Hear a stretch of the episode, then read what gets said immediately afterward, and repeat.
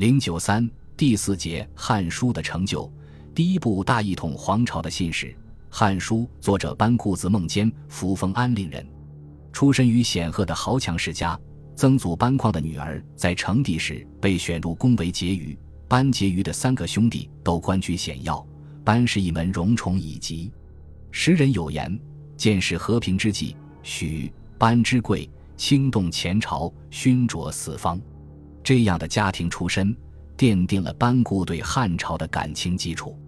班固的家庭还具有优良的学术传统，他的伯祖班伯、班友、唐伯、班嗣都是一时知名的学者。父亲班彪在史学上卓有建树，曾作《史记后传》数十篇，对班固的史学事业有直接影响。《汉书》是我国第一部纪传体断代史。所记基本上是从汉高祖初起到王莽败亡的西汉二百三十余年的历史，全书八十余万字，原为百篇，后人析为幺二零卷，游记、表、志、传四个有机部分组成，包括本纪十二篇。西汉的执政者从汉高祖、惠帝、吕后到平帝各占一篇，实际是全书的纲领。表八篇，有异姓诸侯王表。诸侯王表、王子侯表、高会高后文功臣表、景武昭轩辕功臣表、外戚恩泽侯表、百官公卿表、古今人表，用简明方式揭示出历史的变化及内在联系。至十篇，有律历志、礼乐制、刑法制、识货制、交祀制、天文制、五行制、地理制、沟序志、译文制，所记涉及社会、政治、经济、军事、文化各个领域。是全面反映社会面貌的技术载体。列传七十篇，记载了从陈胜、项羽到王莽等西汉社会各界的代表人物，也记载民族、地区、外国以及其他不便于载入记表志中的史实，是全书的细目。《汉书》是中国历史上第一部大一统的皇朝史。为了突出西汉大一统皇朝的历史成就，如实反映西汉的规模气象。班固在著述体力上下了很大功夫，他采用司马迁创造的纪传实体，而把它改造为断代体制。他用纪表反映出西汉一代兴亡大势，用志反映出西汉的一统规模、典章制度以至社会经济文化全貌，用传反映出西汉丰富的历史现象和复杂的历史变化，用地理志。和少数民族各传记述了各民族各地区的发展演变情况，以及各族人民在统一多民族国家内联系、交往、共同生产劳动的历史。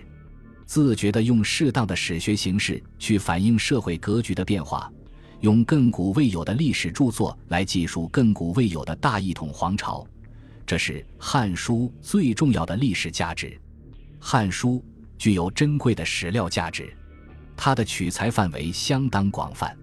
包括《史记》以及诸家补序《史记》之作等其他史著，《春秋繁露》《洪范五行传论》《七略》《三统历谱》等其他学术著作，国家档案、政府公文、皇帝诏令、群臣奏章、百家杂说等文字材料，以及民谣、谚语、传说等口碑史料。利用丰富材料，《汉书》对《史记》。所记武帝以前史实做了必要增补，所记内容更加详实。对于史料的真伪，班固做了大量考定工作。东方朔因滑稽多智，深受人们喜爱，所以后世往往取其言怪与附着之说，造成很大混乱。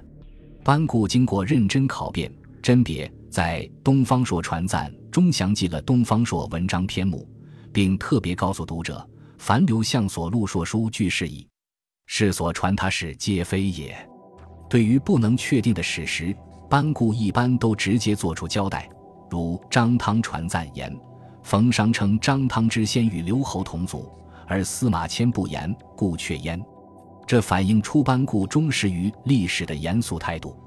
史料搜罗的广泛和史实考定的认真，保证了《汉书》历史记载的详实可信。长期以来。他一直作为西汉的信使而受到人们钟爱，直到现在仍然是研究西汉历史最可靠的第一手材料。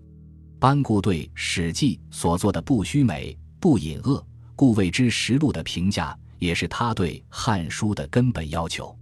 武帝多杀士众，劫民财力，奢泰王度，天下虚耗，百姓流离，误国者半。蝗虫大起，赤地数千里，或人民相食的恶政，成帝宠幸赵氏姐妹，毒杀亲子的罪行，诸侯王的奢淫不法，酷吏的草菅人命，都在《汉书》中得到如实记载。班固对史学的间接作用有明确的认识，他以对历史的准确技术为基础，展开了对西汉历史问题的研究。通过揭示昭宣中兴时期以及宣帝统治前后期的社会民情和统治政策的细微变化，《汉书》用生动的事实说明统治政策并无万应灵方，只有随着历史变化采取不同的对策，才能立于不败之地。这为封建统治者提供了丰富的政治经验，同时书中也交代出在变化中有不变的东西存在。抓住治民这一封建政治的关键环节是霍光、宣帝和魏相、丙级的共同成功经验，这又为统治阶层指明了治国的根本大计。这样的记载可以使人们更准确地认识西汉社会。也为人们认识和研究历史现象提供了有益的启示，显示出班固历史考察的深度，证明了《汉书》珍贵的实录价值和见解功能。本集播放完毕，感谢您的收听，喜欢请订阅加关注，主页有更多精彩内容。